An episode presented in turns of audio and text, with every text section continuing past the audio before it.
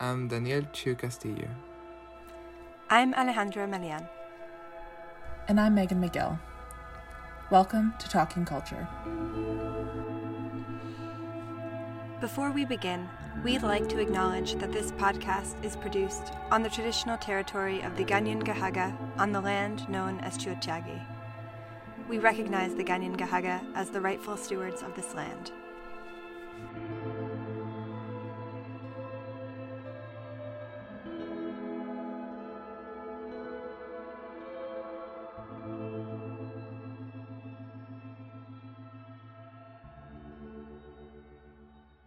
So that's a wrap, everyone. Season one is done. Woo! We did it. We did it. Oh, man. Honestly, it has been a little bit of a blur. Um, yes. I've been thinking recently, Meghan, about when we were sitting in Thompson House, which is our graduate student bar slash cafe on campus, which I miss dearly. Oh, um, yes, me too.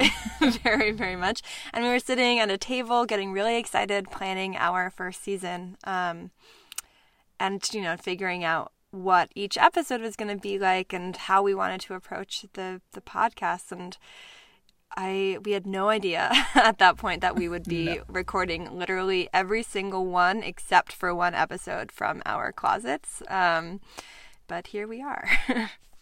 Yeah. Th- that meeting feels like a million years ago. It feels like a completely point. different world. Yeah. Um, yeah. Crazy. Mm-hmm. I can't believe how far we've come and yet how, like, crazy this This mm-hmm. experience has been. Yeah, recording from the closet has been an interesting experience. A good one, for the most yeah. part. I'm I'm glad to hear you say that. I hope so. But I hope that next season we get to use um, an actual booth because... Well, we'll talk about this later, but yes. That's one of the things that I'm hoping for. I miss the booth. I miss the booth. That tiny little hot... It's basically a closet also, but I miss it. That's and it's a microphone. Fancy closet. Yeah. A soundproof closet. Yeah. Yes, yeah. Um. So... I guess today we're going to just talk a little bit about our experience of making um, season one. And I'm really interested to know what the most challenging part of producing season one was for both of you guys. Ooh, uh, most challenging part of producing season one. Honestly, I'm really, I mean, in general, I'm really proud of us. I think that we've done a really good job. And I think that, you know, the fact that we got two episodes out a month um, all year is really impressive. Um, but it, yeah, it was hard. I think for me, the, the hardest thing was to, to engage on a really deep level with each episode. Um, you know, we were all, we're all in different stages of our degrees, but we were all very, very busy, as like every graduate student is. And, you know, whether we were in classes or like writing our own stuff or, you know, all of the, the TAing, all of the things that we have to do as part of our graduate student experience, um, it takes a lot of time. And Talking Culture has been a bit of a breath of fresh air for me. It's been something that I look forward to and something kind of, you know, creative and fun that I get to do with my anthropological knowledge. But at the same time, I found myself sometimes like trying to produce an episode or like trying to write, you know, the script for an episode or like think about the theory for an episode and finding that I was so busy that I um, I had a hard time like thinking deeply with what it is that I wanted to talk about in the episode. And I, I wish that I could have given more time and attention to each of them. Um I think that we did a great job with the with the time that we had, um, but I do, I do wish that maybe what I'm saying is I wish I could do this full time. like, like I want, you know, like I wish I could really just um, give the podcast my everything. But you know, that's the reality of grad school is is our attention is pulled in every every direction. Every direction, mm-hmm. for sure. Yeah. Mm-hmm. yeah. Danielle, what about you? Um.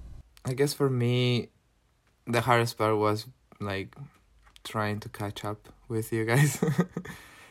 since I technically joined a bit later, um, I was, I was, I don't know, trying to get on my feet and trying to understand all the things that we were doing. Um, so I guess learning that on the go was, was a bit hard, but but overall, nothing, nothing too terrible.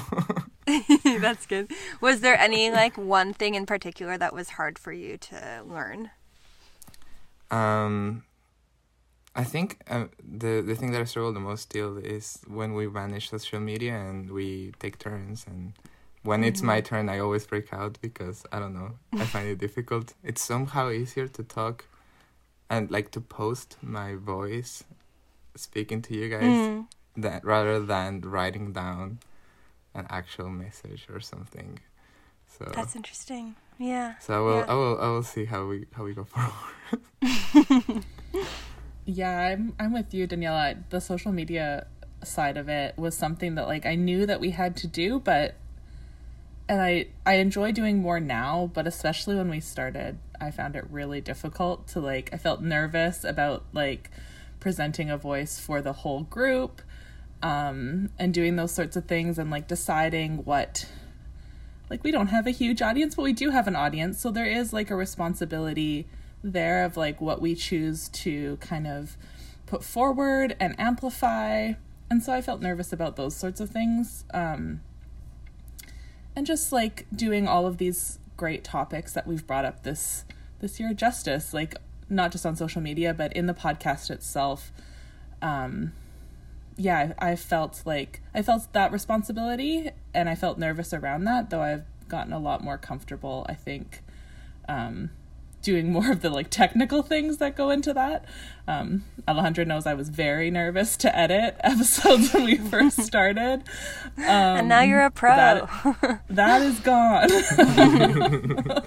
Yeah, you even taught um, me, so. Yeah. Oh, yeah. So I'm there we go. A professional editor now, I guess.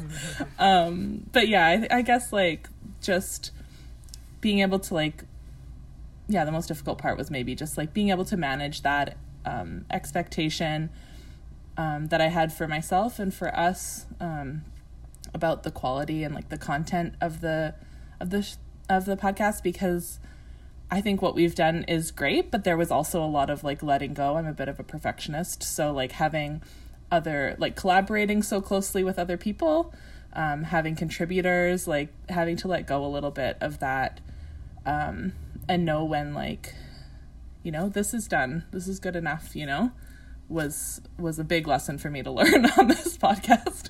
I remember, like, listening to some of my favorite podcasts that are, like, very highly produced. Um, like, you know, a lot of my favorites are, are part of the Radiotopia group, which are, like, a lot of those podcasts, like ninety-nine percent Invisible, for example, yes, is has yes. they have so many so much staff. They have researchers, they have editors, they have mixers, like, they have all of these people working on each episode. And I, I remember, like, at the beginning of this process being like, oh my gosh, like, I, I can't make an episode that sounds like that, and then realizing that, like, we are three people, you know, and, like, we are, um, as much as, you know, I hope that this podcast grows, I think I also had to let go a little bit of the expectation of, like, our podcast might not be ninety-nine percent Invisible, and that is okay.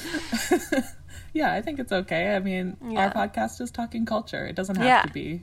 Exactly. It doesn't have to be those other podcasts, you know? Yeah. Yeah. Um, yeah, I think because you and I listened to so many, it was, like, hard to kind of to not only let go of that, but then also to kind of, like, find the space, like, what is Talking Culture going to sound like and be like, you know? I think it doesn't have to be those other things. Yeah, I think that's a really good point. Like, it's not so much what, you know, it's part of it is coming to realize, like, what we won't be, but that's also only half of it, you know, like, the other half is, like, figuring out what we what we will be, um mm-hmm. like you said, which has been a fun process. Yes. Mm-hmm. I have really enjoyed it. Me too. Um so do you I mean throughout the course of this season, do you think that producing the podcast has changed the way you think about anthropology as a discipline at all? Yes, I think so, because um I mean, just, like, being able to kind of think m- more actively and and having anthropology be like more in my like everyday thinking process, because you kind of compartmentalize the mm-hmm. theory and like things you do for school into kind of like, you know, this kind of school brain, and I think about it when I think about that, but then turn it off kind of um once I'm done studying or, or done reading for the day. So doing the podcast has kind of made me expand that and think about not only current events um, with our In the News segment um, through an anthropological lens, with, which, you know, really stretched my brain specifically, mm-hmm. um, because I don't always necessarily use um, social anthropological theory as mm-hmm. much, you know? So it was like stretching those muscles that I don't use very often um, in my in my work specifically, but then also just like, when we're thinking about new new things to bring to the podcast, you know, like how what can we look at this way, mm-hmm. I think mm-hmm. was something that that changed for me from like not being able to even think of an episode topic um, originally when you first asked, you know, to now like for next season, um, I have like four, you know, so yeah. Changing that and like what I can think about with anthropology really expanded for me doing this podcast. Oh, that's awesome. What about you, Daniel? Yeah, I think I would agree with um, Meghan in as much as specifically the the In the News episodes were a bit hard to... I mean, a good exercise, but a bit of a hard exercise to implement um, what we've been learning. Like, in some sense, which is funny, uh, I, I saw that I found myself... Um, using my anthropological theory to explain what I'm, what is what is my field work technically, uh, or my subject, um, but not really to think too much of other things, because as Meghan said, like, it was easier to turn off the theory part of the brain in some way. But yeah, it was an interesting uh, exercise, and I think um, I look forward to to keep doing that in, in the next season with the more In the News episodes. Yeah. Yeah, for me, I think that, like, I know that g- engaging with social media has been difficult for all of us. I think I'm I'm starting to feel a little bit more natural about it, um, but it's still it's still hard. Um, but I think that it's honestly been a really good experience for me to have to have a way that I engage with anthropology out in the world like that, um, and like in public, because through Talking Culture and through like Talking Culture's engagement with other podcasts, other anthropology organizations, other, you know, people who are interested in the things that Talking Culture is interested in, I've I've started to feel like much more political about the discipline, um, and just like reading what other people have to say about anthropology, and like realizing that now that we have this like public platform, even if it's not huge, you know, we do have a responsibility to think critically about the discipline, not just like within our own department or just within our own projects, but like, you know, in, on, on a broader scale, and that like the way that we think about the work that we do has consequences, and the work that in anthropology itself, and then also the way that anthropology treats its graduate students, the way that it like the way that the labor politics work in in academia and anthropology um are things that I think about more now. Um that might partly be because I'm spending more time in grad school and like, you know, realizing more about what it is like to be a graduate student, um but I think that the podcast itself and like my engagement with the public it, from an anthropology from an anthropology standpoint um, or position has has been a part of that. Yeah, that's a really good point. I know that I think that's partly what I was saying before, like feeling that responsibility mm-hmm. a little bit, you know, it's like mm-hmm. seeing, you're right, seeing what others are saying. Um, I read a lot more like public anthropology or archaeology um, focused articles and things than I yeah. would have if I wasn't doing the podcast, mm-hmm. um, to see like what others are saying and to decide like how to engage with those critiques, with those, um, with, you know, how people are being like activists within the discipline, um, has been really engaging and exciting and difficult, um, but I think really important. Mm-hmm. Um, it's changed, I think, how my how my experience of grad school went. You know, it's easy to kind of like go inward as a grad student because you do so much of your work alone. Um, yeah. Especially, I don't know, for me being the only archaeologist who's like at this stage of, of grad school in our mm. department. So it's like quite lonely in that sense. I don't take any classes with other, other grad students, um, yeah. things like that. Um, so yeah, this is a way to kind of like engage more than I think that I would have if I wasn't doing the podcast. Well, this is making me excited to think about what we can do next season. Um, going off on the conversation about having a new booth. But, but for season two, our theme is possibility. And what are you guys hoping to see Talking Culture do in that season? Yeah, I mean, I say this all the time, but I'm very excited for our coming episodes. Um, I think season two is looking really interesting, and um, we're going to be able to look more, I think, at what you can do with anthropology and archaeology and the interesting things that people are doing in their research. Um, I really liked our first um, season theme. I think it was like a good starting point for us. Um, thinking about boundary, boundary and anthropology, it's, you know, it's there all the time.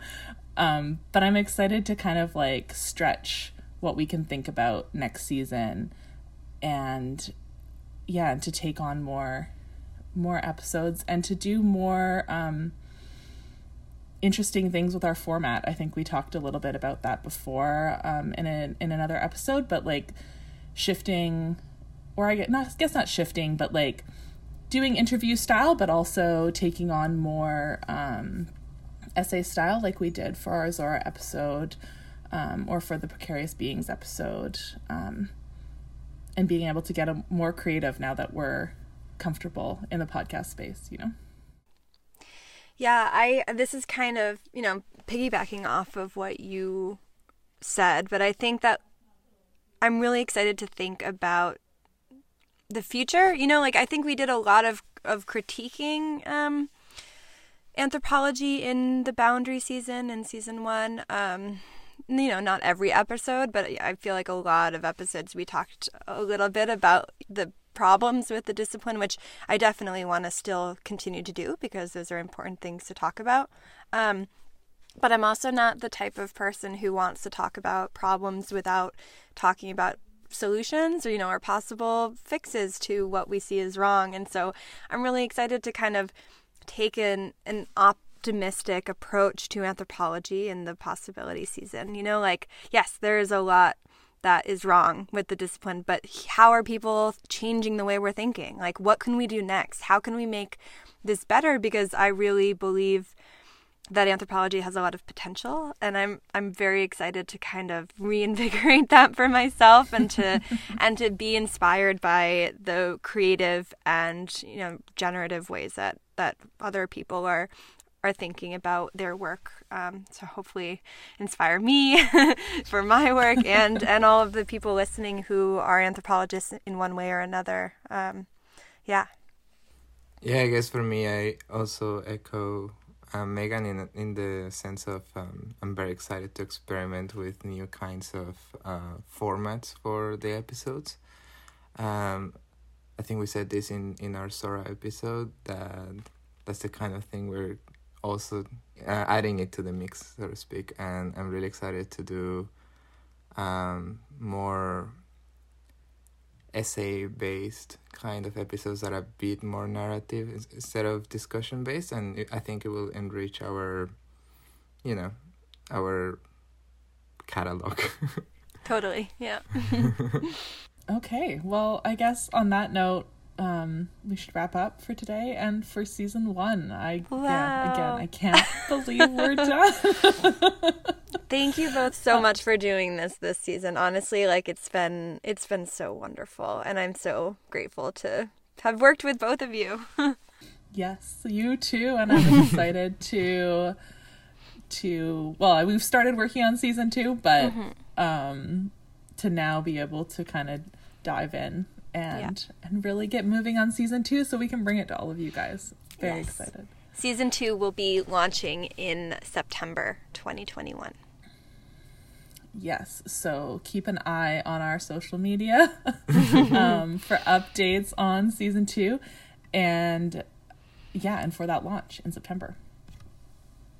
Um, also, if you have any requests or suggestions for what you'd like to see us do in season two, please feel free to email us. You can reach us at talking culture pod at gmail dot com. This episode was produced by me, Daniel Chu Castillo, music by Justin Cooper, and cover art by Sophia Millian. Don't forget to rate, review, and subscribe, and come talk culture with us on Twitter at TalkCulturePod or Instagram at TalkCulturePodcast. And please check out our website, talking culture dot c a, to pitch an idea or to hear more from the McGill Anthro community. Thank you all so much for listening. Bye. Bye.